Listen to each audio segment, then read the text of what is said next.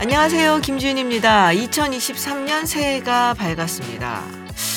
얼마 전에 2022년 새해가 밝았습니다 얘기한 것 같은데 2023년 새해가 밝았습니다라는 얘기를 또 하게 됐습니다. 자, 2022년 유독 빠르게 지나간 것 같은데요. 어, 글쎄요. 어떤 일들이 있었는지 조금 국제적으로도 많은 일들이 있었기 때문에 정리를 좀 해보고 또 다가오는 2023년에는 어떤 일들을 우리가 한번 주목을 해봐야 될까 짚어보는 시간을 마련을 했습니다.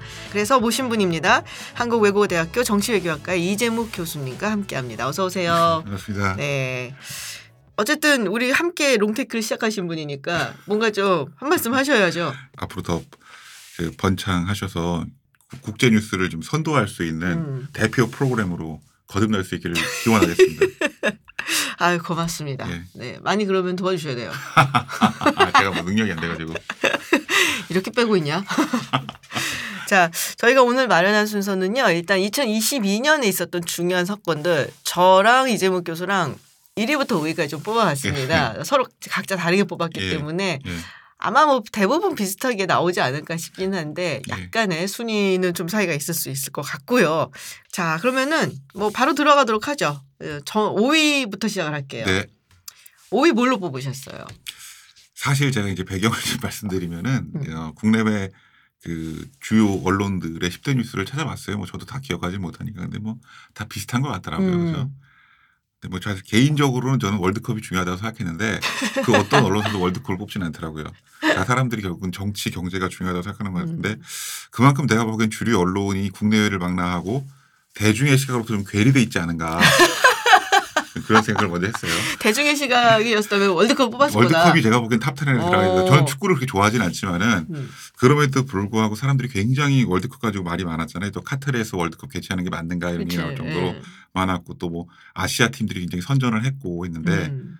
그럼에도 불구하고 많은 언론들이 이제 정치나 경제 뉴스로 위주로 갔으니까 저도 이제 정치 경제 위주로 하면 저는 첫 번째로 꼽은 거는 그 남미에서 이제 음. 룰라 대통령이 다시 돌아온 거 예. 컴백한 거 하면서 이제 소위 이제 pink tide라 그러죠. 보면은 음. 뭐 이제 그 완전히 red는 아니고 중도 좌파들의 선전 멕시코에서 오브라도르. 오브라도로 그죠. 네, 그다음에 오브라도르. 뭐 칠레 그다음에 얼마 전에 탄핵된 페루의 카스티오 음. 그다음에 이제 룰라까지 해가지고 남미에서 주요 국가들에서 그 중도 좌파들이 다시 이제 그 부상하고 음. 있다. 콜롬비아도 그랬고. 그렇죠. 예. 그런 게 있는데 사실 여기랑 또 같이 저는 언론사들에서 많이 뽑진 않았는데 같이 주목해 봐야 될 것이 유럽에서의 극우파들의 어떤 부상이 아닐까 음. 생각을 했어요. 보면은 이탈리아 여자 총리 이름이 뭐죠? 잘 아실 것 같은데. 아 멜로니 멜로니. 그죠. 네, 조르자 멜로니. 조르자 멜로니도 그렇고 스웨덴에서도 보면 우리가 스웨덴 하면은 뭐 우리가 뭐 우리나라에서 많이 얘기할 때 뭐 삼인주의 어떻게 보면 완전히 본산 하면서 굉장히 뭐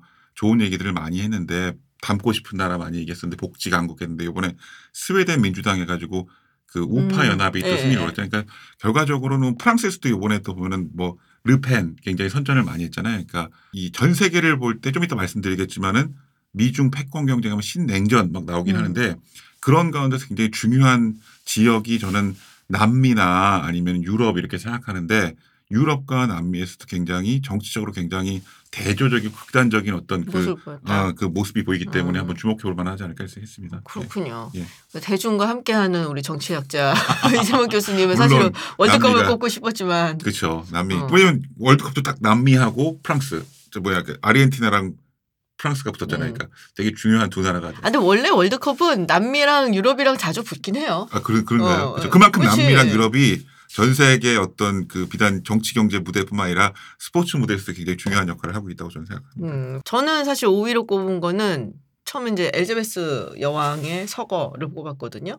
이게 근데 되게 중요한 사건이다라기보다는 조금 약간 상징적인 사건인 것 같긴 해요. 그런데 따지고 보니까는 엘자베스 여왕뿐이 아니고 올해 이렇게 서거한 좀 약간 우리가 좀 알고 있는 혹은 유명인들 이런 사람들이 꽤 큰 사람들이 많더라고요. 그렇죠. 고르바초프도 사망을 예. 했고 그리고 굉장히 충격적으로 사망한 사람이 또 이제 아베 아베, 예. 예, 아베 전 총리가 예. 그렇게 갈 줄은 정말 몰랐는데 예. 생각보다 일본의 경호 시스템이 굉장히 그 느슨하다. 음, 그런가 사람들이. 그렇게 충격을 받았던 것 같아요. 예. 예전에 저희가 일본 생각하면 굉장히 뭐 굉장히 조직적이고 체계적이고 음. 이런 나라로 많이 알았던 것 같은데 이번에 그것도 그렇고 예전에 우리 코로나 처음 시작할 때 그 유람선도 그렇고 예, 예, 예. 일본에 대해서 저희가 갖고 있는 저희 어렸을 때는 막 일본 하면 소니 아이와부터 해가지고 막 일본 거 참. 좋아하고 했는데 그 일본이 예전에 우리가 알던 일본하고 좀 달라지고 있는 게 아닌가 생각이 들고요. 예. 음, 그렇군요. 그래서 참 그런 사람들이 많이 떠나면서 뭔가 이렇게 약간 한 시대가 좀 시대가 끝난 저물고 네, 예. 그런 느낌이 좀 들더라고요. 그래서 아 드디어 찰스 왕세자는 찰스 3세가 됐구나. 예. 나이가 지금 몇인데 이제 찰스 3세가 됐고 그래서 뭐 중간에 또 찰스 3세가 되면은 이제 뭐 영국은 여왕일 때 혹은 예. 이제 여자가 다스리고 있을 때 되게 잘 됐다. 뭐 엘리자베스 옛날 이제 여왕이나 뭐 엘리자베스 2세 뭐 마가렛 대처라든지 이런 사람들 얘기했었는데 뭐 찰스 3세가 워낙에 train이 된 사람이라 갖고 예. 큰 문제 없이 잘 끌고 나가는 것 같긴 해요. train이 이제 왕세자로서 train 된 거랑 또 아니, 근데 말기에는 여, 말기에는 여왕님이 너무 힘드셔 갖고 예. 많이 했대요. 예. 본인이 다시 많이 근데 얘기 했다. 들어보니까 저기 엘리자베스 여왕 돌아가신 것 때문에 음. 뭐 화폐부터 해 가지고 모든 표현들이나 음. 이제 영국 런던에 있는 여러 가지 그 길거리에도 뭐. 뭐 여왕 차- 여왕폐하 만만세 이런 거 붙어 네, 있잖아요. 네, 근데 네. 그런 거 다 바꿔야 된다 그러더라고요. 그것도 비용이 어. 만만치 않을 것 같다는 생각이 들더라고요. 그거는. 맞아 캐나다 돈에도 여왕 그렇죠, 엘리자베스 그러니까. 여왕 그 얼굴이 있었는데 그것도 바꿔야 되네. 그 돈을 다 찍어내는 것도 돈이고 거리마다 장식돼 있는 것도 돈일 텐데. Her Majesty에서 이제. His Majesty 바꿔야 되고 가- 바꿔야 되고. 또 이게 보면 사실 우리가 엘리자베스 여왕이 굉장히 그 저기 뭐냐 어떤 loyalty가 떨어져가는 왕실에 대해서 도 음. 중심을 잘 잡아주신 분인데 과연 영연방 전 세계 영연방 국가들이 과연 잘 유지가 되고 계속 loyal하게 영국에 대해서 영연방을 유지하고 할 수 있을 것인가 이제 사람들이 약간 걱정 뭐 내, 제가 걱정할 건왜 아니죠. 걱정해요? 제가 걱정할 건 아니죠, 그렇죠? 예, 잘 하시지 않을까 생각이 드는데. 요 어. 근데 의외로 예. 또 몇몇 국가들이 있었 있었죠. 예. 네, 바베이도스였나? 예, 예. 네, 그런 그게 섬나라들이 네, 몇몇 섬나라들이 좀 있긴 예. 했었는데 뉴질랜드에서도 얘기가 나왔다 그러고. 얘기는 나왔는데 네. 저신다 예. 그 총리가 별로 그냥 당분간 남아 있을 거라고 사실 그런 것 같아요. 이게 사실 보면은 그 국가가 만들어진 지 얼마 안 됐다거나 아니면은 규모가 작다거나 존재감이 없는 나라 같은 경우에는 영국의 그 대영 제국의 레거시라는 거를 음. 같이 가, 가질 때 어떤 장점도 있는 반면에 굉장히 영국의 어떤 과거 안 좋은 경험들이나 이런 것들 그다음에 시대가 바뀌었다 너무 그 왕, 왕실이라는 게 너무 과거 구 유물 같은 거 아니냐 이런 음. 두 가지 생각이 같이 교차하다 보니까 마음이 좀 복잡할 것 같아요. 제가 보기에. 그래서 오늘 만약에 투표할 때랑 일주일 후에 투표할 때랑 막 결과가 다르지 않을까. 결국은 영국이 얼마나 잘 나가냐다는 거예요. 정확한 표현이 네, 잘 나가면은 그냥 영방에 있고 싶고 그렇죠. 못 네. 나가면은 네. 괜히 그냥 뭐 있어봤자 스티그마만 되고 막. 만약에 제가 보기엔 잉글랜드가 그 월드컵에서 아, 결승 잉글랜드라면 기분 나빠요. 제가 예전에 대사님 영국 대사님 인터뷰를 네. 했을 때 그때 영국 물론 이제 영국 대사님이니까 정부의 이제 공식 대사니까 그렇겠지만은 어 제가 모르고 Great Britain이라는 말을 썼어요 영어로. 그랬더니 딱 United Kingdom이라고 아, 붙이더라고요. United Kingdom 네. 그렇죠. 그러니까 이게 이제 Great Britain and Northern Ireland라고 예. 이렇게 하든지 아니면 United Kingdom이라고 보통 이렇게 공식적으로 얘기를 하거든요. 그러니까 네. 잉글랜드 하면은 그 하나이기 때문에 기분 나빠요. 월드컵에서는 웨일즈가 떨어졌지만 잉글랜드가 선전했는데 음, 프랑스랑 해서 떨어졌죠. 그죠. 네. 거기서 만약에 프랑스 결승까지 갔다면 제가 뭐 영연방, 영연방한테 굉장히 좋은 시그널을 줬을 텐데 뭔 소리야? 스포츠 하나 되는. 예? 그 아르헨티나 붙는 거야? 그러면 영국이랑? 예전에 보면 포, 포클랜드 전쟁도 그때 있고 86년도에 그렇죠. 붙었었죠. 둘이 네. 붙었으면 굉장히 촥 그치, 그치. 뭉치면서 그런 게 있었을 텐데. 아 그때는 이제 마라도나의 신의 손으로 이겼었잖아요. 그렇죠. 예. 뭐 별- 역시 월드컵이다. 대, 월드컵이야. 대중의 시각에서는 그렇지, 그렇지, 맞아요. 예, 일종의 전쟁이니까. 예. 자, 그러면은 5위는 이제 우리 이재목 교수는 남미에서의 pink 예. tide를 뽑아주셨고, 그리고 유럽에서는 반대로 우파가 굉장히 선전을 했다. 예. 그리고 저는 이제 엘리자베스 여왕을 비롯한 이제 여러 이제 큰 인물들이 어, 사- 서거를 하고 사망을 했었던 얘기를 뽑았습니다. 그럼 4위는 뭘로 뽑으셨는지 일단 저부터 얘기를 할게요. 저는 미국 중간 선거를 뽑았어요. 예. 저는 사실 미국 중간 선거를 5등 안에 넣고 싶었는데 제가 미국 중간 선거 때문에 여기 두 번이나 나왔기 때문에 또 얘기하면 너무 너무 사람이 참신함이 떨어질 것 같아서 이번 아까 말씀하셨던 아베 신조의 피격 사망을 뽑았습니다. 아, 예. 그러셨구나. 아니 저는 사실은 이 중간 선거가 그때 우리가 뭐 두 차례 걸쳐서 굉장히 얘기를 많이 했기 때문에 그 네. 부분을 다시 뭐 반복할 필요는 음. 없는데 제가 되게 재밌게 봤던 거는 그거예요. 그러니까 우리가 보통 미국 하면은 이제 선거를 했을 때 이렇게 약간 기준이 되는 주들이 있잖아 있었잖아요. 예, 뭐 예. 바로미터다, 풍향계다, 뭐 자주 나왔던 게 뭐 뉴햄셔라든지 예. 그리고 요새는 약간 좀 벌써 지난 선거부터는 끝발이 떨어지기 시작했지만 오하이오라든지 예. 뭐 오하이오를 이겨야지 미국 선거 이긴다 이랬는데 그 주들의 어떤 중요성이나 뭐 이런 게 상징성이나 이런 게 이제 끝나지 않았나. 미국 예. 정치 좀 풍경이 바뀌고 있는 게 맞아요. 보면은 아마 인구 구성도 바뀌고 세대가 음. 바뀌는 맞아, 것이 아마 맞아. 점차 반영되고 있는 게 아닌가 그런 생각이 들고 또 인물적으로는 사실 19세기 후반에도 미국에서 보면은 포퓰리즘이라든지 이런 음. 게 있었잖아요. 더 잘 아시겠지만은 뭐 progressive mo- 그 운동도 있었고 근데 지금 보면 트럼프가 나오면서 뭔가 변화를 좀 자극하고 있는 게 아닌가 생각이 들어요. 보면 이번 중간 선거에서 트럼프 대통령은 조금 많이 많이 까먹었고 예. 예. 내년 뭐 후보나 될 수 있을지 모르겠어요. 이게 그거는 또 누가 또 이코노미스트 기사 보내준 거 음. 보니까 디샌티스 지지율이 치고 올라오는 게 무섭다고 음. 얼마 전에 나왔다 그러더라고요. 보면은 근데 뭐 좀 두고 봐야지 예, 알겠지만은 예, 어쨌든 그게 있고 그래서 새로운 굉장히 중요한 swing state로 지금 이제 부상을 하고 있는 게 누가 뭐래도 지금 제가 보기에는 아리조나, 아 이게 네, 아리조나하고 뭐 위스콘신 같은데 뭐 예. 펜실베니아 게 굉장히 그렇고. 중요해지는 것 예. 같고 뭐 조지아가 또 의외로 예. 굉장히 중요한 주가 되겠다. 거기는 대부분 다 완전히 남부 지금 말씀하시는데 거기 남부라는 네. 게 결국은 인구 구성의 변화가 중요하고 도시와 농촌 간의 네. 차이가 좀 크고 그런 것 때문에 계속 이렇게 어떤 그 스윙이 있는 게 아닌가 생각이 드는데요. 그러니까 아리조나 같은 경우는 캘리포니아에서 건너간 사람들이 많고 예. 그리고 이제 뭐 조지아 같은 데는 이제 동부 쪽 위쪽 뭐, 예. 뭐 뉴욕이라든지 이런 데서 건너간 사람들이 꽤 많다 그러니까 네. 젊어지고 있다는 거죠 그 주가 그렇죠. 예 그리고 그래서 그런 변화가 굉장히 눈에 띄어서 어 중간 선거 결과도 놀라웠지만 예. 사실은 이제 민주당이 대패할 거다라고 예. 했었는데 공화당이 오히려 사실상의 패배에 가까운 예. 그런 결과가 나왔기 때문에 그래서 결과도 놀랍지만은 앞으로도 상당히 흥미진진한 그런. 이제 정치 어떤 색깔이 변하는 모습을 보여줄 거다라는 이- 생각이 들더라고요. 민주당에게 바이든에게 약이 될지 아니면은 그 응? 어떤 패착이 될지 한번 그건 지켜봐야 될 것 같습니다. 어, 연초에 아마 출마를 대선에 할지 안 할지를 예. 얘기를 할 것 같은데 하는 쪽이 아닐까 뭐 예. 생각이 들긴 해요. 자 사회로 이제 꼽으셨던 것이 아베 신조 전 총리 피격 사건. 그렇게 허무하게 돌아가실지 몰랐어요. 왜냐면은 음.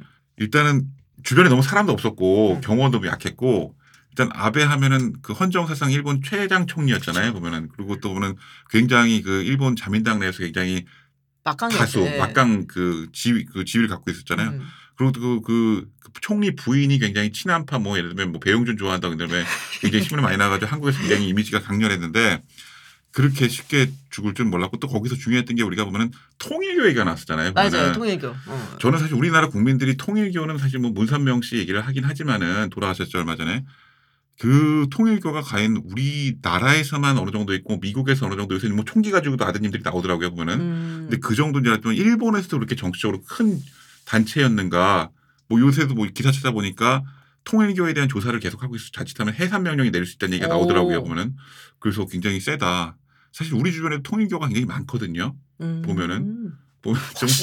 아니 전 아닌데 뭐 대학도 있고 교육단체도 많고 그렇죠. 대학도 있고 나 그쵸. 그 뭐지 초등학교 나왔잖아요. 그죠 어. 뭐그 리틀엔젤스 무슨 예, 맞아 맞아. 저, 저, 어. 뭐 근데 상관없어요. 상관없는데 예. 지금 생각을 해보면은 통일교였던 아이들이 있었구나라는 예. 게 있어요. 근데 뭐 거기 다니는 학생들이 전부 다 통일교는 아닌데 전혀 그렇죠. 근데 네. 이제 그렇게 재단이 그쪽이지. 영향력이 강했는가 저는 다시 한번 놀랐던 것 같아요. 워싱턴 타임즈인가요? 타임즈. 네, 그죠. 그래갖고 뭐 통일 영향이 상당하다.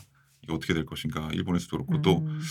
최근에 보면은 일본에서 보면은 그 전통적으로 일본은 방어 위주였잖아요. 근데 최근에 보니까 뭐 그 북핵 기업이 고조되고 음. 미중 패권 경쟁이 예, 고조되면서 예. 그 미사일을 발사해 가지고 격침할 수 있는 그 권리를 만들었다 그러더라고요. 예. 그럼 우리는 사실 보면은 과거 그 20세기 초에 안 좋은 경험이 있잖아요. 기억이 있고. 그래서 물론 중국의 부상으로 인해서 한국 사람들 요새 젊은 사람들을 위주로 해서 아마 반중 정서가 반일 정서부터 크긴 하지만은 이런 그 한반도 주변을 둘러싸고 북핵 위협뿐만 아니라 좀 이따 나오겠지만 뭐 시진핑의 3년임 거기다가 일본에서의 다시 뭐 국방비 지출이 증가, 증가하는 음. 거 이런 것들이 과연 동북아에서 어떤 변화를 가져올까 음. 이 신냉전과 관련해 아까 또 고르바초프 얘기하셨잖아요 보면은 이 고르바초프 하면 사실 냉전이 해체 이런 거 떠오르는데 다 그런 분들이 저물면서 이제는 다시 신냉전이 한반도 주변에 도래하는 것이 아닌가 해가지고 약간 불안함 뭐 이런 것도 있는데요. 전혀 안 불안해 보여. 너무 편안하게 편안하게 어, 너무 불안함을 편안하게 얘기하고 불안함? 그렇죠. 아, 근데 그 식냉전이란 말을 싫어하시는 분들도 되게 많아요. 아, 그래요? 어, 쓰는 거를 자체를 되게 싫어하시는 분들도 많고 그럼 네. 뭐라고 표현할지 모르겠는데. 그건 원하지 않아서 그런 게 아닐까요? 뭐 그럴 수도 있죠. 네. 예, 안 왔으면 좋겠다는 마음이 있을 수도 있고 그리고 네. 그 말을 쓴다는 것 자체를 거부하시는 분들도 있고. 그럼에도 불구하고 미국이 어떻게 보면은 그 하나의 어떤 그 경찰 국가 같이 이렇게 독주하던 시대는 점점 저무는 것 같은. 그거는 끝났죠. 그러니까 예. 냉전 끝나고 난 다음에 단극 체제를 보통 얘기하잖아요. 예, 그러니까 예. 유니폴라라고 얘기를 하는데 그 시절은 이제 끝난 것 같고 예.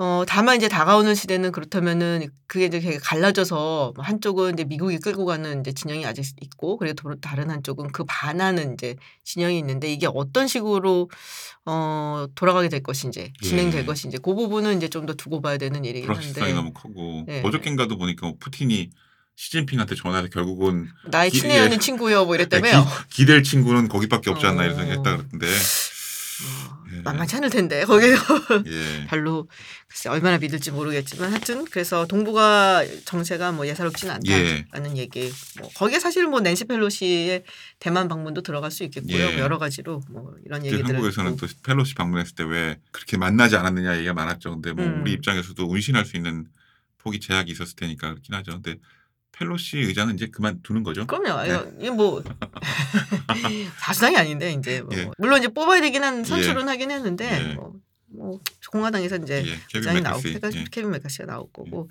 자, 그럼 3위를 꼽아보도록 하죠. 3위를 뭐로 꼽으셨어요? 저는 3위로 아까 제가 그 저기 뭐냐 엘리자베스 여왕 피격을 얘기했던 것 같아요. 피격? 엘리자베스 피격을 피격이 아니라 엘리자베스 여왕이 서거. 엘리자베스. 예, 예, 어. 예. 어, 이걸 따로 떼서 얘기를 하셨구나. 예, 어, 예, 예. 어떤 의미였어요? 이 교수님한테? 그냥 뭐 거의 98세까지 사셨잖아요. 보면은 그분의 삶 속에서 20세기에 파란만장했던 어떤 세계사가 다그 배어 있는 것 같다. 그렇죠. 그런 음. 생각이 들다 보니까 진짜 아까 그 우리 김지윤 박사님 선배님 얘기하신 것처럼 한 세대가 저물고 있지 않나 생각이 음. 했습니다. 네. 그렇구나. 사실 엘리자베스 여왕이 예전에 다이아나 왕세자비 살아 있을 때 그리고 네. 이제 뭐 사망했을 때 고집의 욕을 되게 많이 먹었어요. 그건 이제 단순히 네. 이제 보면 저희가 볼 때 뭐 정치적인 걸 떠나서 어쩜 고- 저럴 수 있냐. 냉정하다. 뭐 이런 고, 거. 고부간의 갈등이 있겠죠. 그거는 뭐 왕실을 떠나서 뭐 누구나 다 사실 보면은 뭐 사실 뭐 우리 사람들이 얘기할 때 뭐 여긴 제 딸 같아요 이런 말 한다는 게 사실 보면 다 거짓말이라고 그러잖아요. 보면 아, 시어머니가, 며느리 보고. 며느리 보고 그거 딸 같아요 하는 거. 딸 같으면 진짜 딸이라고 생각하겠죠. 그런 얘기 안 하거든요. 예? 그런 것들 보면은 다 보면은 뭐 그렇죠. 그리고 또 다 알았을 거 아니 남 남편 그 저기 그 찰스. 왕세자가 그 누구죠 거기 그 부인 카멜라. 카멜라 네. 네, 카멜라 그런 관계 부정한 관계를 그렇죠. 예전부터 뭐. 워낙 오래된 관계였을까 그렇죠. 거기는. 네. 근데 이제 반대를 해갖고 결혼을 못했던 거고. 예. 근데 사실 그 당시에 그래갖고 너무 냉정하고 또 영국 왕실 측에서 뭔가 말을 안 내놨어요. 그때 네. 이미 이혼한 상태였으니까. 그래서 더군다나 다이애나 왕세자비는 굉장히 많은 사람들이 좋아했었던 좋아했었고요. 정말 아이돌 같은 사람이었고 예, 그래서 예. 왕실 없애라 어쩌고 막 말이 나왔었는데 그리고 나서 이제 며칠 후에 여왕 예. 발표가 있었고 요번에도 네. 보니까 그 그런 거를 약간 데, 데자뷰를 이렇게 일으키더라고 이제 음, 그 누구예요 그, 그 케이트 미들턴인가요? 예. 그 첫 번째 며느리죠. 그 네. 다- 다이애나 첫. 번째 첫째 며느 첫 번째 며느라면 마치 두 번째 있는 것 같잖아. 아니 그 둘째 아들도 있으니까 어. 그 해리 왕자도 있으니까 근데 보니까 그 다이애나 왕세자비가 했던 반지를 끼고 중요한 자리 나왔다고 한번 음. 기사가 나오더라고요 보면 그래갖고 약간은 좀 그런 영국 대중들이 어떻게 보면은 그 왕실에 대해서 갖던 어떤 좋은 이미지 이런 것들을 좀 되살리고자 케이트 미들턴이 굉장히 노력을 많이 하고 있구나 음. 결혼 잘한 것 같아요 윌리엄 왕세자는 그 그게 케이트 미들턴이 예. 되게 오랫동안 기다렸어요. 아. 윌리엄 왕세자. 그래서 별명이 네. 그러니까는 윌리엄 부인 되고 싶은 사람 뭐 약간 해바라기 이랬었어. 같은 어, 해바라기였어요. 그래서 아, 굉장히 어릴 때부터 사귀었을 거예요. 그러니까는 아. 대학생 때부터인가 뭐 하여튼 그때부터 사귀었는데 예. 그때 또 윌, 왕자잖아. 예. 그러니까는 얼마나 또 붙는 또 여성들도 많고 또 그렇죠. 지금은 약간 세월이 느껴지지만은 예. 그때도 잘생겼었거든요. 예. 키도 크고. 지금 머리가 조금 좀 많이 어, 듬듬듬듬 하시죠. 예. 그래- 그리고 그래서 인기도 정말 네. 많고 그랬는데 그래서 왕자님이니까 또 대학 들어가서 좀 놀기도 하고 뭐 네. 이랬을 거고 근데 음. 저 정말 해바라기처럼 기다렸다 그러더라고요. 네. 그래서 결국에는 이제 결혼을 해서 야 인간 승리다 뭐 이런 네. 얘기까지 했다. 나 이렇게 네. 얘기하면 또 기분 나빠하려나? 음. 하여튼 그랬는데 되고 나서 왕실 이미지를 좀 좋게 만드는 데는 예. 굉장히 혁혁한 공을 세운 것 대중과의 같아요. 스킨십이 사실 되게 좋은 것 같다는 생각이 들어요. 평민이잖아요. 평민이 네, 평민 그쵸. 출신이고. 출신이요 씨 예. 중요하죠. 아, 이러니까 되게 이상하다. 우리도 평민인데 아니, 저는 마음속으로는 특별하다고 생각합니다. 아 그런 거예요. 네, 네, 아 네. 근데 이게 다이애나 왕세자비가 굉장히 국민들하고 친했다는데 다이애나 왕- 왕세자비 집안이 굉장히 좋았거든요. 예. 네, 음. 정말 정말 뼈대 있는 백작 가문이었기 때문에 뭐 깐깐한 시어머니가 알아서 잘 간택했겠죠. 뭐 좋아하던 여자를 반대했으니까. 예. 음. 그래서 케이트 미드턴이야말로 정말로 평민 출신이고 예. 그래서 지금은 상당히 인기가 많은 것 같아요. 또 뭐 딸도 낳고 아들도 낳고 다 음. 귀엽고 뭐 그래서 굉장히 행복한 가정의 뭐 전형적인 모습을 보여주고 있는 예. 그에 반해서 해리 왕, 왕자는 이제 또 미국 가서 뭐 잘 살겠죠. 저는 뭐 그것도 괜찮은 것 같아요. 본인이 음. 행복하다면은 뭐, 뭐 그렇게 사는 것도 괜찮지 않을까 생각. 어차피 왕이 될 기회가 없다면은 자유 자유롭게 살면서 보면은 어차피 해리 왕세자 같은 경우에는 그 윌리엄이 아이 둘을 그쵸. 낳잖아요. 그 둘을 낳으면서 순위가 이제는 완전히 밀려난, 거잖아요. 사실은. 두 번이나 예. 더 앞, 네. 앞에 꼈으니까 보면은 그럴 바에는 뭐 헐리우드 가서 재밌게 살고 네, 이렇게 미국에서 자유분방하게 살고 음. 그 사람도 달랐잖아요. 보는 그 해리 같은 경우에는 참전도 했었던 걸로 저는 기억하는데 이라크 전쟁에서 그게 좀 다른 것 같아요 느낌이 음. 성, 성형이 되게 다른 네. 것 같아요. 네. 윌리엄 왕자 왕자 좀 차분하고 좀. 예.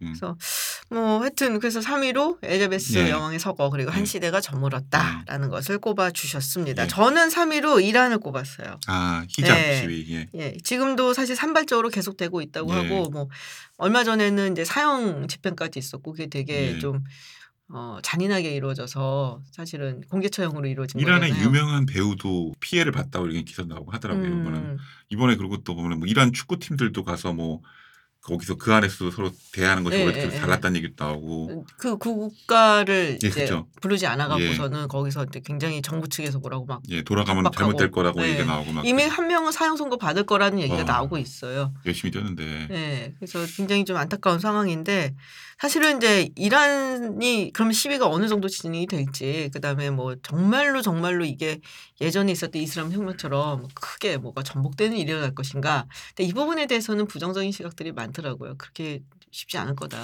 개인적으로 참 안타까운 게 보면은 예전에 페르시아 제국의 심장부고 보면은 그 테헤란이 보면은 그 중동의 팔이라고 할 정도로 굉장히 아름다운 도시라 그러더라고요. 지금은 그때 전쟁 이란 이라크 전쟁도 그렇고 굉장히 음. 오랫동안 전쟁하면서 폐허가 됐지만은 저희 학교에도 보면 이란학과 선생님들 만나보면은 가보면 정말 아름답고 사람들 친절하다고 하더라고요. 유달순 교수님이? 뭐 유달신 교수님도 있고 여성, 여성 교수님도 계신데 되게 좋다 그러던데 어, 그분들은 근데 굉장히 그 미란 미국과 미란이 아니죠 미국과 음. 이란과의 관계에 예민하더라고요. 음, 미국과 이란의 관계가 좋을 때, 그러니까 오바마 때 보면은 그 이란 핵 협상 타결됐을 때, 자 됐다, 우리 음. 애들 취업 잘 되겠다. 음, 이란어과 이제 지금은 지금은 이제 페르시아 어과로 이걸 바꿨거든요. 근데 이제 그러면 이제 야 진짜 좋은 교수님들이다. 왜냐면 이게, 이게 보면 미국이 제재를 하면은 그쵸, 그쵸. 들어갈 수 있는 기업이 예, 전국 예, 전 예. 세계적으로 없으니까 우리나라 기업 들어올 것 같고 굉장히 음, 그랬다는. 얘기하고 사실 우리나라 같은 경우에도 보면은 역삼동에 가면 테헤란로가 있잖아요. 그렇죠. 그리고 한때 좋았죠. 또 이란에. 가면은 테헤란에. 서울로가 있다 그러더라고요. 맞아요. 예, 그래서 들었어요. 굉장히 이게. 좋은 그 더 우리랑도 거- 가까워질 수 있는 나라인데 보면은 그 신정 체제 때문에 음. 이번에 잘 아, 자리 어, 이게 자리라는 게 또 입장 매 이- 다를 수 있으니까 근데 그래서 좀 그 인권이나 이런 것들이 많이 좋아졌으면 좋겠다는 생각이 듭니다. 근데 지금 저는 사실 이제 그 그것뿐이 아니고 핵합의를 사실 바이든 대통령 들어오면서 다시 이제 시작한다는 얘기가 있었잖아요. 근데 이거는 끝난 것 같아요. 음. 예, 얼마 전에 사실 이제 영상이 하나 공개, 공개가 됐는데 이 영상이 찍힌 거는 사실 어, 10월이었어요. 10월에 이제 바이든 대통령이 이제 중간 선거 그 유세 뭐 이러고 다니고 그럴 때 한 여성이 이제 물어보는 거예요. 바이든 대통령한테. 근데 액센트가 약간 있는 거 보니까 이란계 뭐 음. 미국인이 아닐까라는 생각이 좀 들어요. 근데 이란 핵합의는 어떻게 되느냐? 사실 미국 유권자 중에 관심 있는 사람은 이란계 미국인밖에 네. 없겠지 뭐. 그랬더니 바이든 대통령이 거기서 데드란 말을 써요. 아, The deal is dead라고. 했나? 예. 그러니까는 이 이제 여성은 물론 이제 뭐 지- 지금의 이란 정치 체제가 마음에 드는 건 아니지만 그렇다고 지금 정부가 이란 국민들을 대표하는 건 아니다라고 예. 얘기를 하니까 그건 맞는데 미국 그런 이란이 가지게 되는 그 핵 무기는 그 사람들 손에 들어가는 거 아니냐 식의 얘기를 해요. 그러고선 백악관 측에서 아무 말이 없었어요. 그 음. 말인즉슨 이제 가끔가다 바이든 대통령이 말실수를 하면은 백악관 측에서 뭐 아니라든지 정정을 한다든지 이런 게 있었는데 사실상 끝났다는 얘기를 얘기- 의미를 하는 거거든. 근데 미국 입장에서 사실 북한도 그렇지만 이란도 그렇고 이제는 내부적으로 핵 보유를 기정사실화하는 문제에 대해서 아마 고민이 깊지 않을까 생각이 드는데요. 보면은 근데 그런 고민도 있겠지만은 그래서 그 이유로 인해서 더 이상 뭐 할 필요가 없다는 생각을 할 수도 예. 있고 그리고 지금과 같이 뭐 지금 시위대를 저렇게 사실 잔인하게 진압을 하는 아, 국가와 무슨 대, 예, 공개 처형을 예. 하고 이런 식으로 하는 국가 예. 대화를 한다는 게 사실 합리적이지 못하죠. 예. 예. 뭐 그리고 자기들이 내세우는 가치에도 안 맞는다라는 게 있고 그리고 제 생각에는 이제 그것도 있는 것 같아요. 러시아 도와주고 있잖아요, 이란이. 예. 그, 그 드론 보내고 막 이런 예. 거 그런 여러 가지 이유로 해서 이제 이란하고 핵합의는 바이든 대통령 물 측에서 건너갔다. 이제, 예, 물 건너갔다라고 보고 있고 그래서 사실은 재밌는 게 베네수엘라하고 요새 좀 다시 이렇게 가까워 가까워지려고. 예. 그러니까 11월 말 12월 초에 그 얘기를 했었거든요.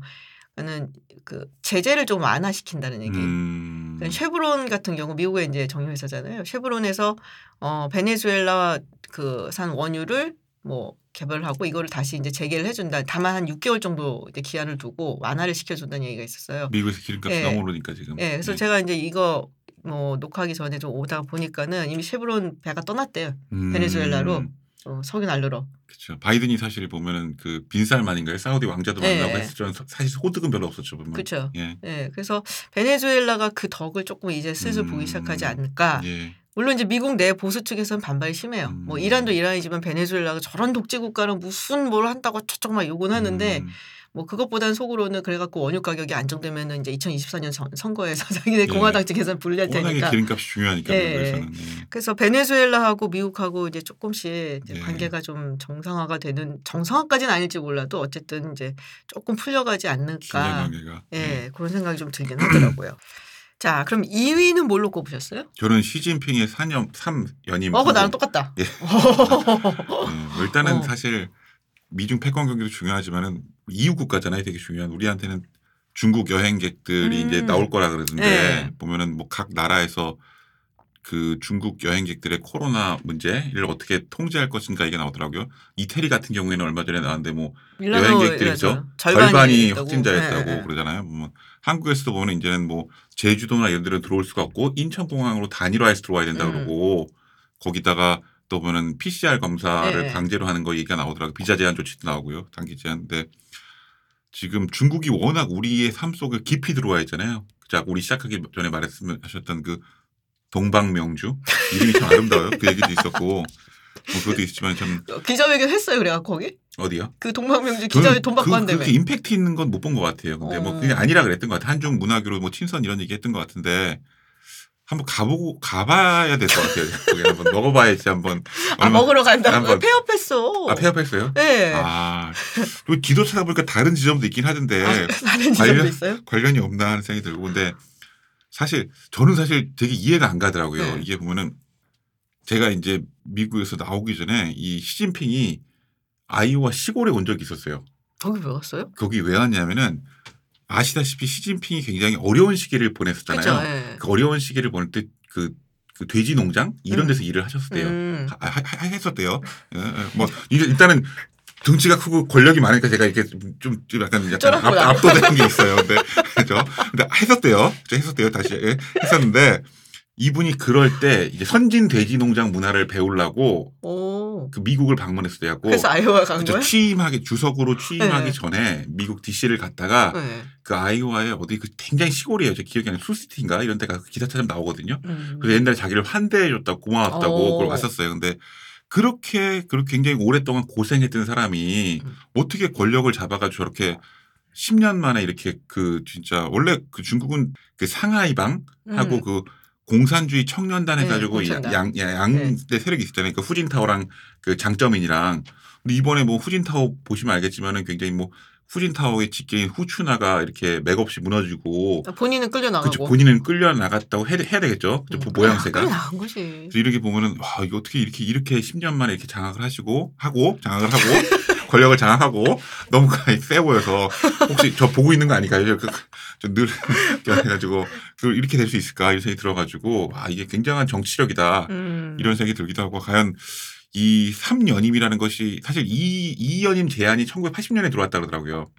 그럼 이거는 앞으로 그 덩샤오핑 등소평이나 아니면 마오쩌둥 같은 뭐 반열에 올랐다고 말하기는 모르겠지만 적어도 권력으로 따지면은 그런 수준이 되지 않을까 하는 우려가 나오잖아요 보면은 그래서 이웃에 이렇게 큰 국가가 이렇게 어떻게 보면은 권위주의 체제가 강화될 때 과연 한국에는 어떤 영향이 있을 것인가에 대한 우려 이런 것들을 생각하다 보니까 단순히 미중 패권 경쟁을 떠나서 와 한국이 어떻게 될 것인가 이런 걱정이 들다 보니까 이걸 꼽게 됐습니다. 음. 예. 근데 이제 서구에서는 좋아하는 분위기예요. 아 그래요? 미국에서는. 어, 뭐 안정적이 돼서 그런가요? 아니에요, 아니에요. 음. 그거는 이제 시진핑이 이제 사면임을 하면은 아, 중국을 다른 나라들이 중국은 다 이제 망한다. 약간 음. 이렇게 보는 것 같더라고요. 망한다는 음. 말은 좀 그렇지만은 네. 예전과 같은 그런 성장이라든지 이거는 힘들 것이다. 그렇죠. 예, 사실 뭐 지금 같은 세계 세대에서는 뭐 예전에도 마찬가지긴 한데 이 국가가 이렇게 한 단계 도약을 하려면은 그리고 미래에서는 이제 막 혁신이 자꾸 이루어져야 되잖아요. 근데 네. 저런 시스템하에서는 혁신이 이루어질 수도 없고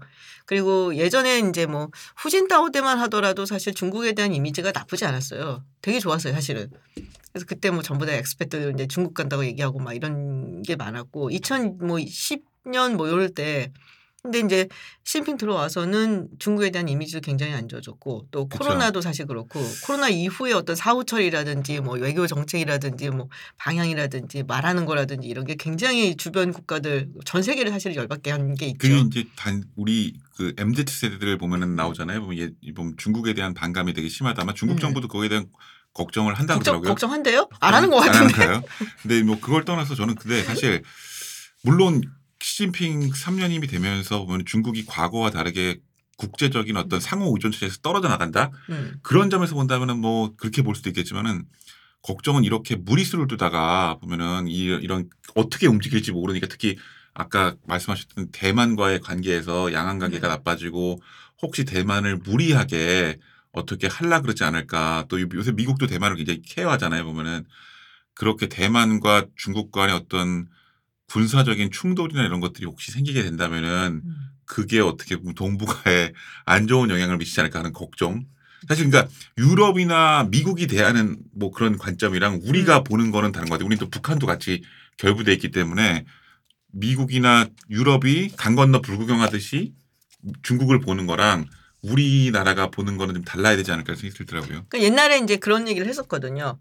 우리가 러시아를 보는 시각하고 유럽이 유럽이 중국을 그쵸? 보는 시각하고 네. 비슷하다. 왜냐하면 그렇겠어요. 우리는 네. 뭐 러시아가 뭐 굉장히 뭐 위험하다, 푸틴이 뭐 독재를 한다, 뭐 이런 얘기 있을 때 약간 좀 뭔가 멀리 떨어져 있는 심리적으로 그런 게 있었는데 유럽이 이제 중국을 그런 식으로 바라봤었거든요. 음. 근데 최근 들어서는 많이 바뀌는 것 같아요. 그게 저는 또 그런 것도 있는 것 같아요. 사실 우리가 그 문재인 정부 때 탈원전 했던 게 보면 제일 컸던 게 사실 뭐 후쿠시마 원전이었잖아요. 보는데 우리 사실 그 전에 체르노빌 같은 경우 굉장히 큰 사건이었잖아요. 근데 음. 물론 그 시대 때 보면은 뭐 원전이나 원자력에 대해서 사람들이 어떤 그런 그 공, 어떤 그 지식이나 정보가 부족했던 것도 있지만은 좀 멀리 떨어져 있었기 때문에 저희가 음. 좀덜 생각했던 것 같은데 지리적인 어떤 근접성이라는 것이 그렇죠. 상당히 다르다. 그리고 역사를 함께 해왔고 거기는 그쵸. 유럽은 뭐 음. 러시아랑 어쨌든 간에 역사를 계속 해왔고 예. 우리는 또 이제 뭐 아시아권이니까 좀 달랐고 그런 역사 같이 한 역사가 좀 다르기 때문에 그렇지 않나 싶기도 하고요. 유럽에 보면 러시아나 과거의 구소련 연방 사람들이 되게 많이 들어와 있듯이 한국에도 지금 보면은 그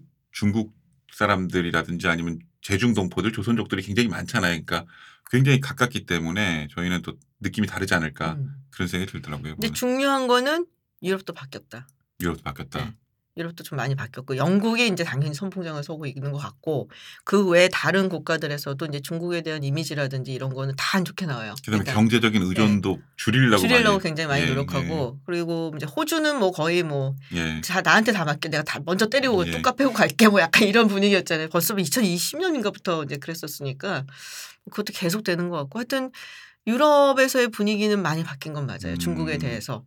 그래서 예전 같이 뭐 뭐랄까 중국에 대해서 상당히 좀 우호적인 생각 가졌던 이런 거는 많이 사라진 건 맞고 사실 이제 2016년에 트럼프 대통령 나왔을 때 예. 어, 그래도 중국으로 가야 될까? 뭐 이런 생각을 했던 유럽 국가들이 꽤 있어요. 트럼프 음. 대통령이 워낙에 그 동맹 국가들 특히 유럽 막 때렸잖아요. 예. 그러니까 아 그럼 우리는 중국이랑 손잡을까? 뭐 이랬던 국가들이 많았는데 뭐 이제 뭐 시간이 좀 지나고 나서부터 그리고 이제 코로나가 굉장히 큰 역할을 했고 어떻게 보면은 그렇죠. 예. 근데 하나 좀 걱정은 저는 이 어떻게 볼지 모르지만 국제기구라는 것이 보면 이번에 WHO도 그랬지만은 중국의 영향력이 상당히 크다는 걸 그쵸. 저희가 알게 됐잖아요. 보면 특히 이제 아무래도 그 평등하게 볼 때 국제사회에서는 모든 국가가 한 표씩 갖고 있다고 할 때 중국이 아프리카 국가들에서 영향이 상당히 크다는 것을 우리가 계속해서 ODA 이런 것들을 통해서 알아왔잖아요. 뭐 시진핑이 중국의 그 아프리카 국가들 그 뭐냐 대표들을 불렀을 때 다 오고 반응하고 하는 것들을 보면서 그래서 국제사회에서 과연 아프리카나 이런 데 대한 중국의 영향이 상당하기 때문에 이런 것들은 또 어떻게 봐야 되나 그러면 또 보면 미국은 상대적으로 보면은 경제적으로도 많이 지금 쇠락하고 있는 기운이 있는데 물론 미국이 갖고 있는 그 하드 파워보다는 소프트 파워의 힘이 전 막강 그러니까 뭐 만만치 않다고 생각하긴 하지만은 국제 기구라든지 국제 사회에서의 어떤 그런 갈등 구조는 어떻게 바뀔까에 대한 걱정도 좀 음. 들더라고요. 보면 그 아프리카 그래서 요번에 막 바이든 대통령이 그래갖고 더 열심히 챙겨야 네, 되지 좀 않을까. 챙기고 예, 있는 것 같더라고요 요새 예, 들어갖고 예, 근데 그 ODA를 보면은 전 사실 ODA 전문가 아니지만은 예. 그러니까 그런 얘기들은 예전부터 많이 했긴 했어요. 중국식의 ODA가 바람직하진 않다. 그러니까 이게 코 깨는 ODA다라는 음. 얘기를 많이 했고 제가 듣기로 그때 당시 이제 기억으로는 그러니까 ODA 중에서도 그 가장 그래도 정말로 진정한 ODA에 가깝다라고 보는 것은 이제 캐나다식 이런 아. 얘기를 많이 했었어요. 그러니까 정말로 도와주려는 마음이 그 캐나다는 좀 착해. 음. 원래 나라가 약간 그런 게 있는 것 같더라고요. 그래서 미국식, 일본식도 그렇게 썩 좋은 편은 아니고. 근데 그거와 관련해 가지고 아프리카를 갔던 분들 얘기 들어보니까 그 아프리카에서 정부 수준에서 중국에 대해서 약간 걱- 그 뭐랄까요 그 뭐 우호 관계를 하는 거는 음. 모르겠지만은 국민들하고 아프리카 국민들이 좀 대- 다르다. 바- 중국에 대한 반감은 상당하다 그러더라고요. 음. 보면은 우리 걸 다 뺏어가려고 자원을 강탈해 가려고 한다 이런 생각도 갖고 있다는 얘기도 하고요. 보면은. 음, 그렇죠. 그 아프리카 특히 뭐 콩고 같은 경우는 네. 그 코발트의 70%가 콩고에서 나와요. 전 세계 아. 코발트 70%. 그게 이제 2차 전지 그 배터리 예. 거기에 이제 쓰이는 거기 때문에 반드시 예. 이제 가지고 있어야 되는 거고. 예. 예.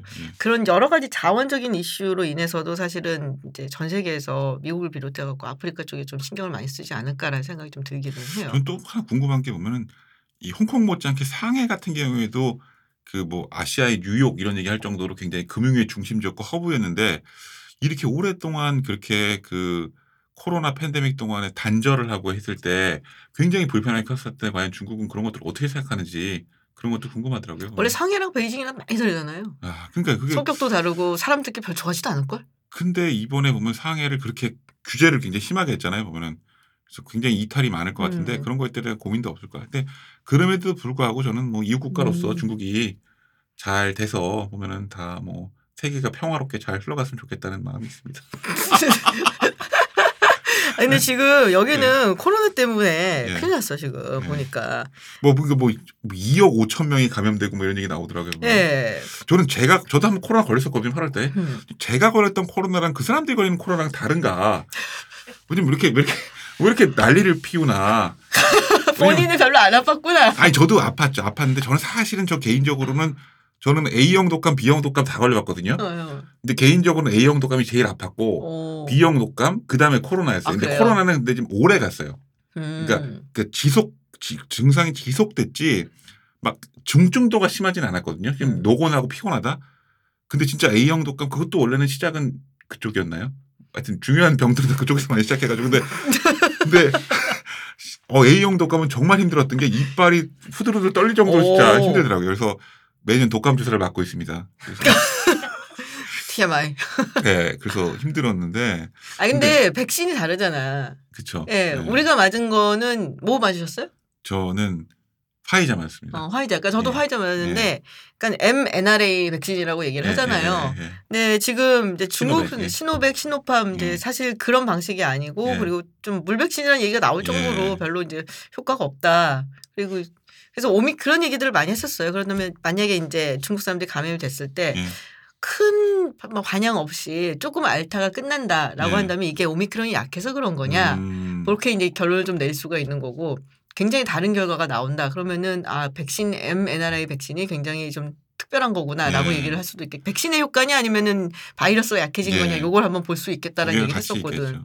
네. 근데 뭐 또 신문에 보니까 최근에 중국 사람들 아니면 동포들이 약 사재기 네. 굉장히 많다는 얘기 하더라고요. 뭐 아, 우리나라도. 가고 있어요? 그죠. 지금 그래서 뭐 음. 특히 이제 중국 동포들 많은 대림동 이런 데 어저께 네. 뉴스에 나오더라고요. 보면은 뭐 해열제 사놔야겠네. 그, 그 뭐죠? 그 특히 타이레놀. 왜 이렇게 타이레놀에 그러니까. 집착하느냐. 어. 그 아세트 아미노펜인가요?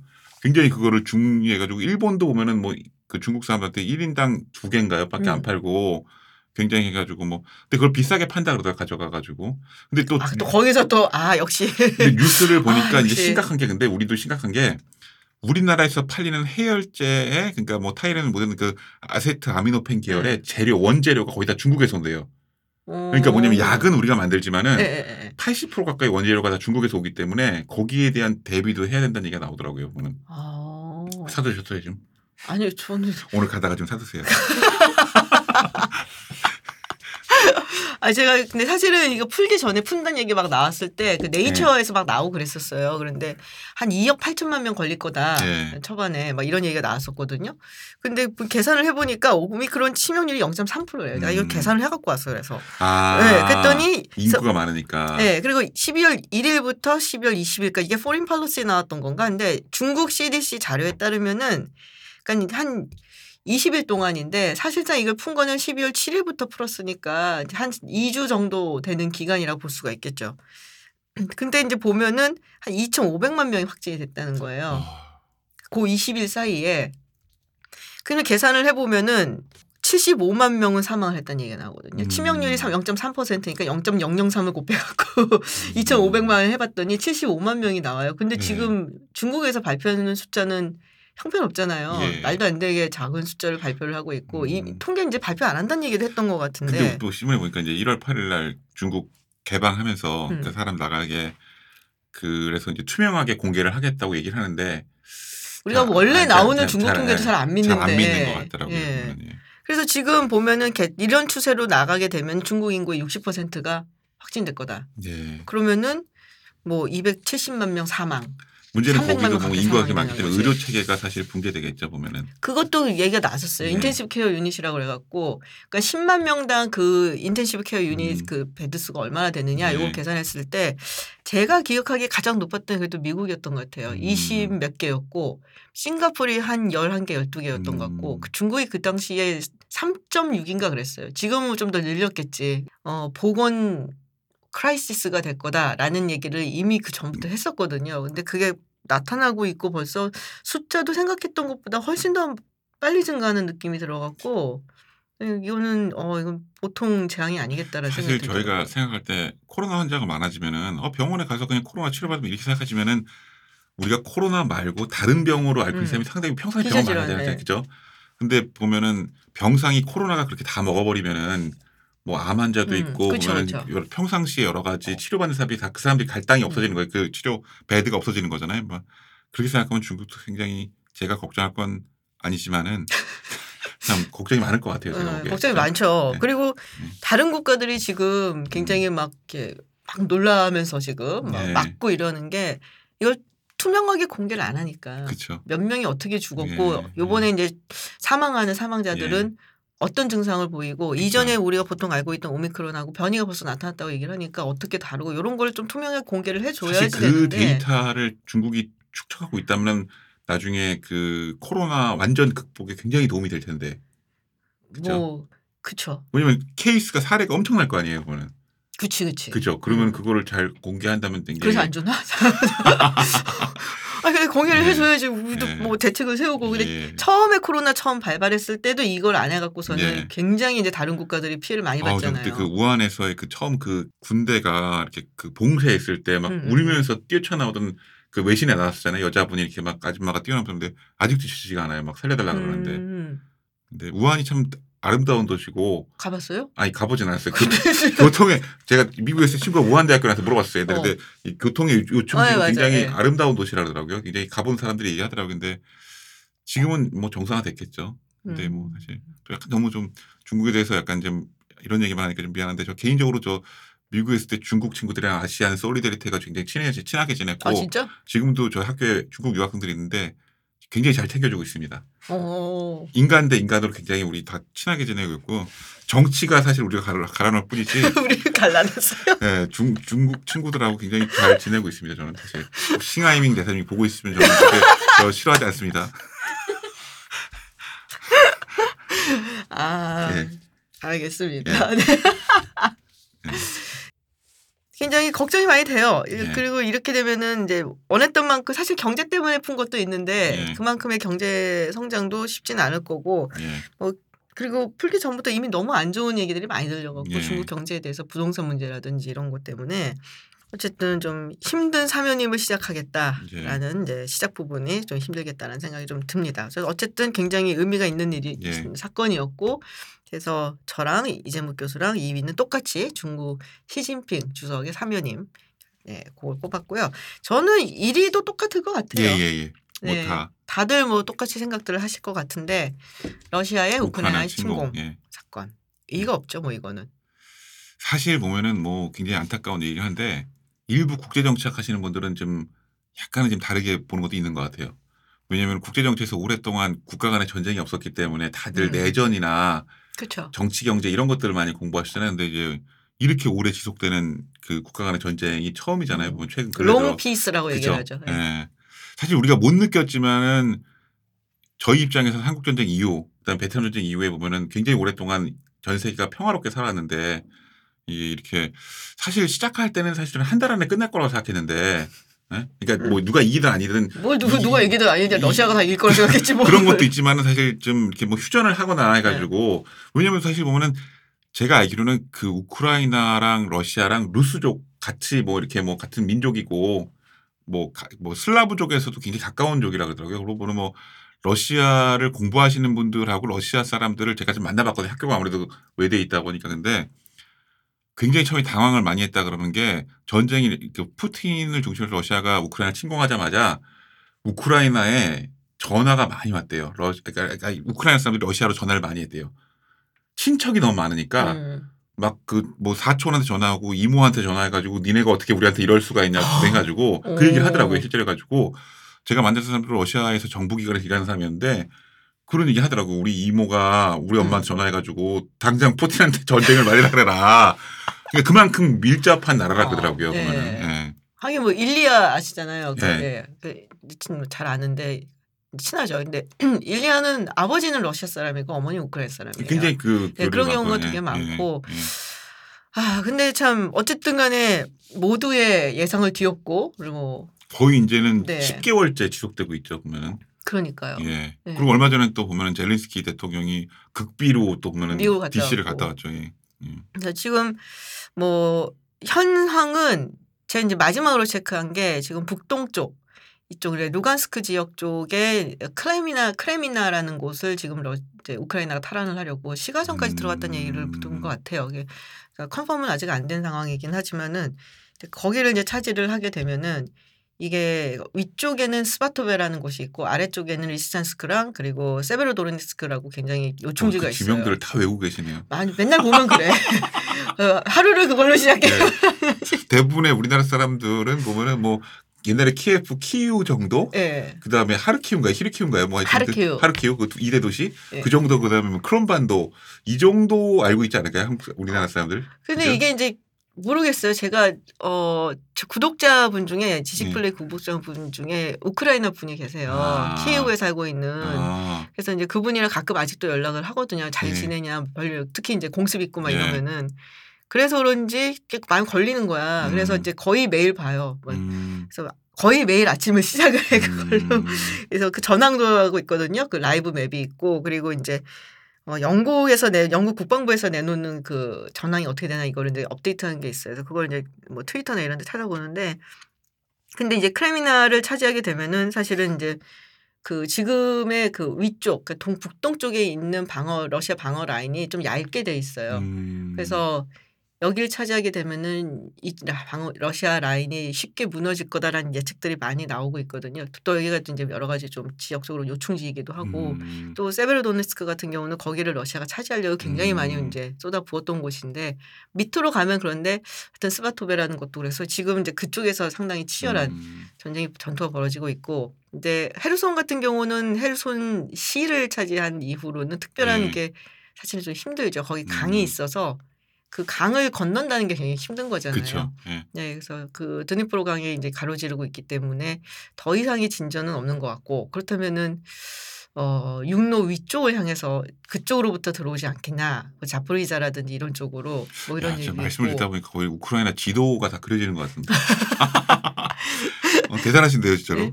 근데 지금 이제 가장 그 격전이 지금 아주 오랜 시간 몇 달 동안 벌어지고 있는데 바크무트라는 곳이에요. 예. 근데 거기는 사실은 지난번에 류성엽 의원 위원님 나와갖고서 얘기를 했었지만은 사실은 거기를 지금 차지하겠다는 게 큰 의미가 있는지는 잘 모르겠는데 음. 그래서 그래서 그런 얘기가 있어요. 전략적으로 봐서 여기가 대단히 지금 차지해갖고서는 굉장히 크게 뭔가를 뒤바꿀 수 있는 요충지는 아닌데 그러면 음. 여기에 왜 러시아 이렇게 꼭 천착을 하면서 차지하려고 하느냐.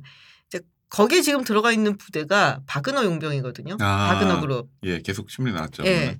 그래서 이 바그너 그룹이 여기서 뭔가를 차지해 갖고서는 음. 그래도 우리가 여기서 전공을 세웠다라든지 네. 뭐 그래서 어 사실상 굉장한 정치 그룹으로 성장하려는 어떤 발판을 마련하려는 게 아니냐 뭐 이런 얘기들이 음. 나와요. 그래서 러시아 군도 가끔씩 싸운다는 얘기 나오잖아요. 예. 러시아 군 내에서 내분이 있다. 예. 근데 왜냐면. 그 안에 여러 그룹이 있거든요. 그 방금 말했던 바그너 그룹. PMC라고 하죠. 우리가 private military company라고 해서 이제 용병 그룹이죠. 그리고 이제 체첸이 있고 체첸군. 그러니까 우리가 옛날에 생각했던 체첸은 옛날에 러시아에 반항하지 않았나 근데 그때 했었던 이제 반군들은 거의 싸그리 죽었고 살아남은 사람들이 지금 우크라이나 쪽에 가서 싸우고 있어요. 음. 그리고 지금의 체첸군은 이제 러시아 친러시아 체첸군 그리고 어 친러 돈바스 반군 여기는 음. 많이 이미 사- 전사를 많이 했다 그러더라고요. 아. 너무 치열하게 전쟁이 있어갖고 그래도 이제 남아 있고 그리고 이제 정규군 있는데 정규군이 지금 굉장히 많이 뭐랄까 그 특히 바그너 그룹하고 뭐 체첸에 의해서 그 욕을 먹는 그 정규군이 음. 욕을 먹는 게 말이 안 입- 되잖아. 입지가, 예, 입지가. 입지가 굉장히 안 좋아졌다는 얘기를 하더라고요. 음. 근데 그게 그럴 수밖에 없는 게 사실 전 두 가지 생각이 드는데 일단 전쟁에서 제일 중요한 거는 전 예전에 생각할 때는 사실 무기나 아니면은 뭐 군사력 객관적인 음. 군사력 이런 게 중요하지 않을까 했는데 우리나라도 맨날 신문에 나온 것처럼 뭐 전 세계 군사력 순위 나오면은 뭐 굉장히 높게 나오잖아요. 보면은 뭐 러시아도 굉장히 높게 나오고 러시아가 뭐 2등 이렇게 나오나? 그죠? 예. 근데 우크라이나는 훨씬 뭐 20위권 밖으로 나왔었는데 그래서 전쟁하면 무조건 그런 객관적인 수치 뭐 항공기가 몇 대고 무슨 음. 뭐 탱크가 몇 대고 이런 걸로 하는데 그거보다 더 중요한 게 아마 전 사기가 아닐까 이런 생각이 음. 들고요. 물론 뭐 미국이나 그, 그 서구의 어떤 지원도 중요하긴 하겠지만은 결국 러시아가 이제 우크라이나 침공한 거니까 우리를 지키겠다 국가를 그 의지가 굉장히 중요했던 게 아닌가 하는 생각이 들고 거기서 단적으로 오는 게 러시아 같은 경우에는 사실 뭐 아까 정규군 얘기하셨는데 푸틴이 보면 10월 달인가 동원령을 내렸었잖아요. 보면은 동원령 얘기했는데 그때 막 외신에 나왔던 게 보면 뭐 요트 타고 막 탈출하고 징집 거부한다고. 우리나라에도 왔었죠. 그렇죠. 왔었죠. 예. 그러니까 그런 것들 보면은 이게 싸우겠다는 의지. 그러니까 왜냐면 결국은 전쟁을 한다면은 이 전쟁을 왜 해야 되는가에 대한 어떤 음, 그런 명분 그 명분이. 있어야 네. 되는데 러시아 일반 사람들이 생각할 때는 그런 명분이 왜냐면 자기는 친척들 인척 관계도 많고 뭐 굳이 그럴 필요가 있었는가 이런 생각하다 보니까 아마 좀 너무 푸틴이 무리수를 둔 게 아닌가 이런 생각이 들고 대중들의 어떤 공감을 좀 사지 못했던 게 아닌가. 그래도 지지율은 여전히 높다는데. 사실 근데 그런 지지율이 의미가 있을까 저는 그 생각이 들어요. 어차피 뭐 지지율이 낮다고 푸틴이 권좌에서 물러날 것도 아니고 저는, 뭐 저는 그런 생각이 들더라고요. 보면 그래서 뭐 러시아 하면 옛날에 생각할 때 보면은 뭐 그런 그 무, 무도하고 막 이렇게 몸 좋은 사람들 많은데 그런 사람들을 뽑아가 특별 군대를 편성해서 보낸다는 얘기도 나오는데 그러면은 더 잘 싸우네.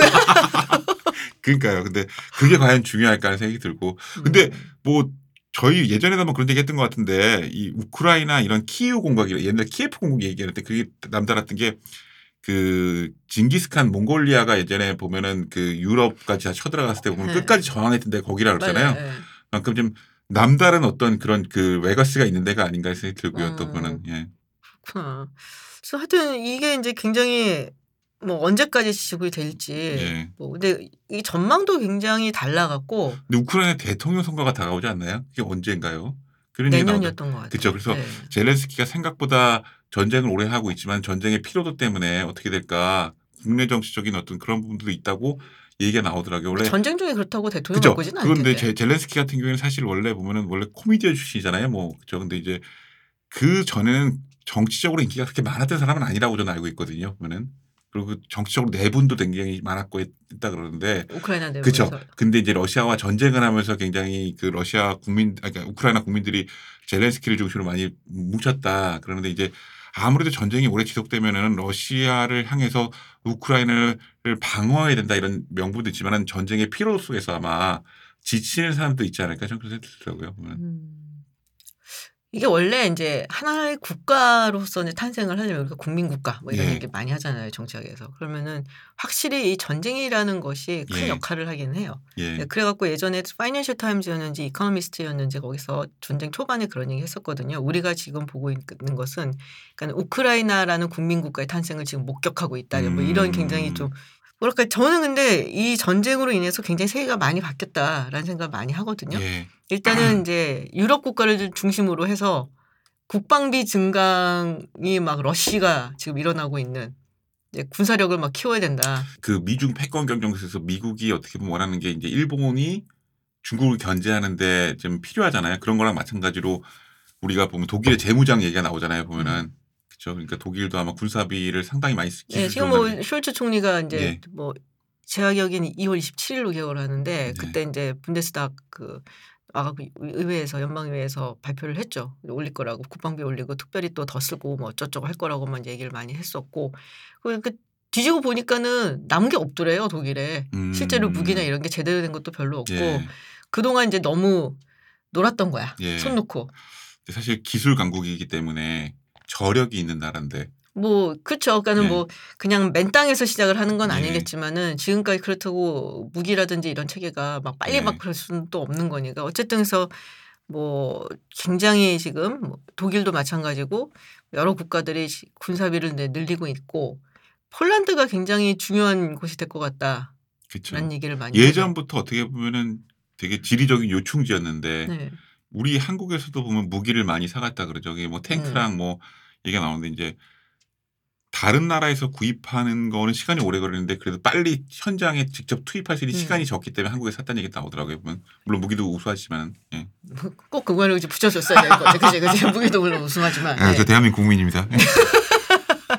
얼마 전에 드론 들어갖고 북한 드론 들어갖고서는 네. 욕 엄청 먹었었는데 네. 반품하는 거 아니냐 막 우리 막 그랬었거든요. 아, 그렇죠. 근데 뭐 오늘 어저께인가 신문에 보니까 또뭐 이스라엘에서 드론 잡는 무기를 들여온다는 얘기 나오더라고요. 보면은. 예. 어. 아 그리고 저거 뭐지? 그거 봤어요? 그 예.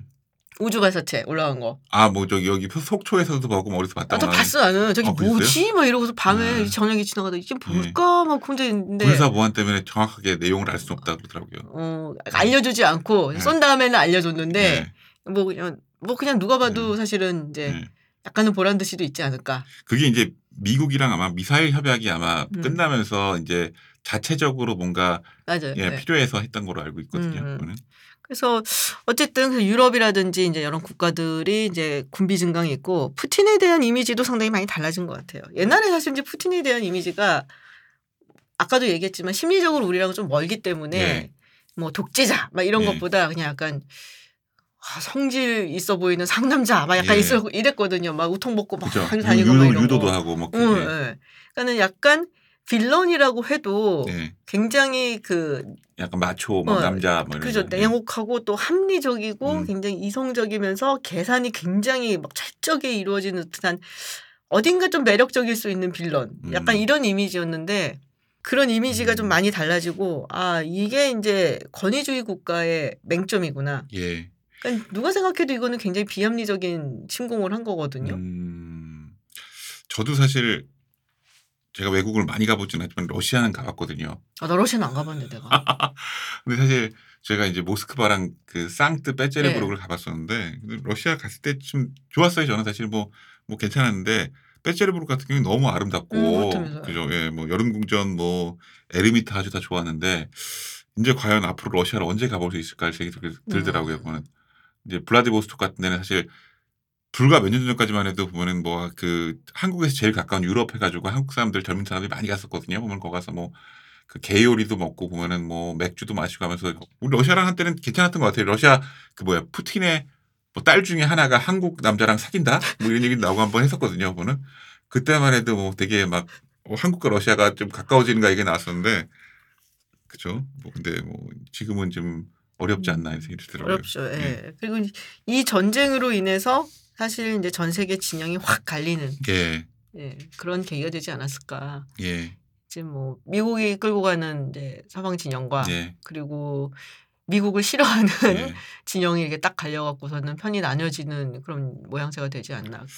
이게 미국을 중심으로 보면은 뭐 그 경제적 안보, 뭐 value chain, global 음. value chain 얘기도 많이 나오고 또 최근에 또 보면은 민주주의 가치 동맹 이런 얘기 많이 하잖아요. 보면 그래서 바이든이 예전에 초창기에 그 전쟁 났을 때 폴란드에 가가지고 이제 100개 국가 넘게 해가지고 민주주의 국가들이 뭉쳐야 되고 그러는데 음. 사실 폴란드도 사실 그렇게 민주주의 국가로 보기는 어려운데도 왜 불구하고 폴란드 사람이 무슨 소리 하고 그렇죠. 전 굉장히 옛날부터 폴란드, 저 폴란드도 가봤어요. 근데 굉장히 제가 폴란드 좋아하거든요. 제가 갔던 유럽 국가 중에 저한테 가장 친절했던 국가가 또 폴란드예요. 왜 그렇지? 모르겠어요. 근데 보면은 제가 이제 저는 폴란드에 이제 학회 때문에 갔었는데 그때 그렇게 사람들이 친절하더라고요. 되게 동양 사람한테 그렇게 웃어주고 이렇게 그런 갔을 데가 때- 없었어요? 어, 그런 데가 없었어요. 근데 이렇게 하면서 뭐 먼저 이렇게 자꾸 음식도 잘 맞았고 다시 간다면 저 폴란드 꼭 가보고 싶다 한번 불러주십시오. 네. 민주주의 국가 아니라고 얘기해놓고서 불러달라기 뻔뻔스럽네. 아이 아이 이거 뭐 저는 뭐 다 좋다고 전 위아더 월드. 예. 예, 그래서 하여튼 이번 전쟁 때문에 뭐랄까 그렇게 얘기하는 아까 처음에 얘기했던 것처럼 예. 너무 긴 평화가 있었다. 예. 굉장히 좀 특별한 예. 시간이었다라고 말하는 사람들한테는 이번 전쟁으로 인해서 원래 normal로 돌아가는 걸 수도 있겠고 어쨌든 아니면은 반대로 new normal이 다시 이제 시작이 된 걸 수도 있겠고 그래서 이제 굉장히 큰 의미를 역사에서 차지하지 않겠냐라는 얘기들이 많이 나오고 있어요. 자, 그래서 1위는 이제 두 사람 모두 예. 러시아의 우크라이나 침공을 꼽았습니다. 자, 그러면은 2023년 얘기를 좀 해봐야 될것 예. 같아요. 가장 눈여겨보고 있는 국가나 인물은 어디예요? 뭐 당연히 그 한 뭐 아무래도 국제사회에서 목소리를 내고 있는 미국의 바이든 대통령하고 2024년 대통령 누가 될 것인가 경쟁하고 있는 뭐 트럼프 아니면은 뭐 중국의 시진핑 그다음에 러시아의 푸틴 뭐 이런 사람들이 제일 먼저 떠오르지 않을까 왜냐면은 사실은 보면은 이렇게 보면 안 될 수도 있지만 어쨌건 국제정치 힘이 놀리고 국제사회는 몇 개 나라가 도드라지잖아요. 사실 보면 이게 특히 우리랑 지리적으로 멀리 떨어져 있는 크지 않은 국가에서 무슨 일이 생기는 건 사실 저희한테 그렇게 와닿진 않잖아요. 근데 아무래도 러시아, 그다음에 중국, 미국 같은 경우에 거기서 어떤 변화가 생기면은 저희한테 경제적으로 그다음에 또 안보적으로 굉장히 영향을 미치기 때문에 세 나라가 아무래도 눈에 맞띄지 않나 이런 생각이 드는데요. 그래도 그 외에 좀 더 스페셜한 거. 스페셜한 거. 아, 개인적으로 나는 그래도 여기가 다른 사람들은 관심 안 가질지 모르겠지만 나는 여기 관심 있다. 인도? 에? 왜? 조만간에 인도가 응. 중국보다 그 아, 인구가, 인구가. 늘어난다는 예, 얘기가 예. 듣고 사실 저는 사실 예전에 보면은 사드 보복 당할 때 굉장히 경제적으로 힘들었고 또 그러면서 어- 너무 우리나라 경제가 중국에 대한 의존도가 높다 그랬잖아요. 그러면서 이제 신남방 얘기가 나왔었거든요. 그러니까 인도나 베트남 아니면 음. 인도네시아 이런 나라들 얘기가 많이 나왔는데 아무래도 우리나라 입장에서는 인도네시아, 베트남, 인도 이런 나라들을 계속해서 눈여겨볼 필요가 있지 않을까.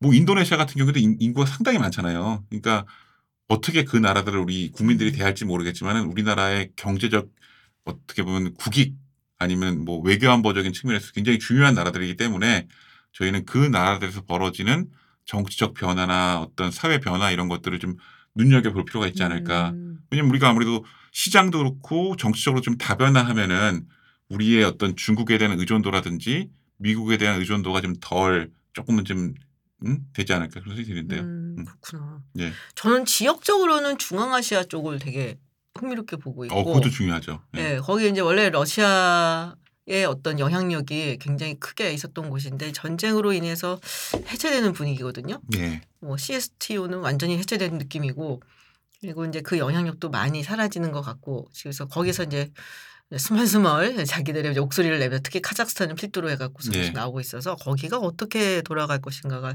되게 흥미롭긴 해요. 이건 조금 더 이제 장기적으로 봐야 되는 부분이긴 한데 그리고 터키가 튀르키야 튀르키예가 선거가 있어요. 네. 그래서 이제 에르도안 대통령 과연 어떻게 될 것인가 뭐 재선하겠지 뭐 하지만 그렇지만 그 과정에서 무슨 일이 생길 것인가 얼마 전에 또 이제 자기 정적이라고 할 수 있는 그 어, 이스탄불 시장을 잡아 넣었잖아요. 예. 그래서 그러니까 그 말인즉슨 본인의 지금 현재 위치가 그렇게 굉장히 탄탄하지는 않다는 음. 얘기거든요. 사실 경제도 너무 안 좋고 튀르키예가 그래서 근데 튀르키예가 어, 경제적으로는 조금 떨어질지 모르겠지만은 여전히 그 동네에서는 그래도 뭐랄까 좀 있는 그러니까 입김이 있는 곳이고 그 여러 가지로 이제 뭐 외교적으로나 뭐 굉장히 조금 많이 활발하게 활동을 하고 있고 그리고 나토 핀란드나 스웨덴 나토 가입 문제도 사실 튀르키예가 지금 승인을 안 해주고 있기 그쵸. 때문에 의회에서 비준을 안 해주고 있기 때문에.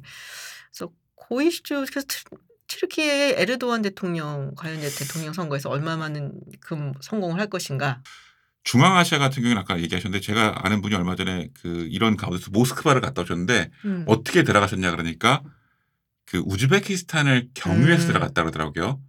그러니까 이 아무래도 이 카자흐스탄이나 우즈베키스탄은 이런 가운데서도 러시아랑 교류를 많이 하는 것 같다는 생각이 들고 제 학생 중에 그 우즈베키스탄에서 유학원을 온 학생이 하나 있어요. 국비장학생. 근데 저는 처음에 그 친구를 우즈베키스탄 사람으로 알았는데 우즈베키스탄 사람이지만은 우즈베키스탄 안에 음.